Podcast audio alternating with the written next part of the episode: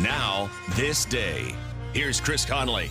Hal Miller had just bid $1,700 for a piece of land in the desert on this day, January 13th.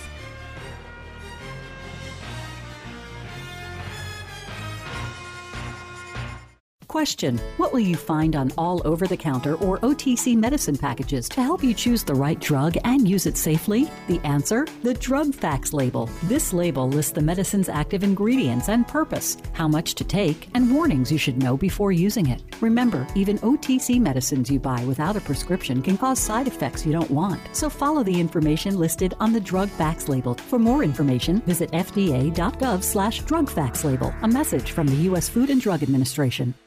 Hal Miller thought the location would be perfect for a supply store for silver miners. It was just a few miles away from the McCullough Range. And what Hal Miller observed was that silver miners loved to gamble. Lumber was in short supply, so he delayed building an actual store. He set up a tent and put a casino inside.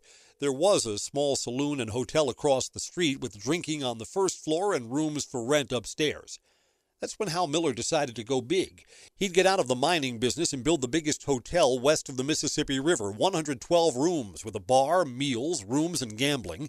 He would call it Sal Sagev, which was a joke. It was Las Vegas spelled backwards because then gambling still wasn't legal.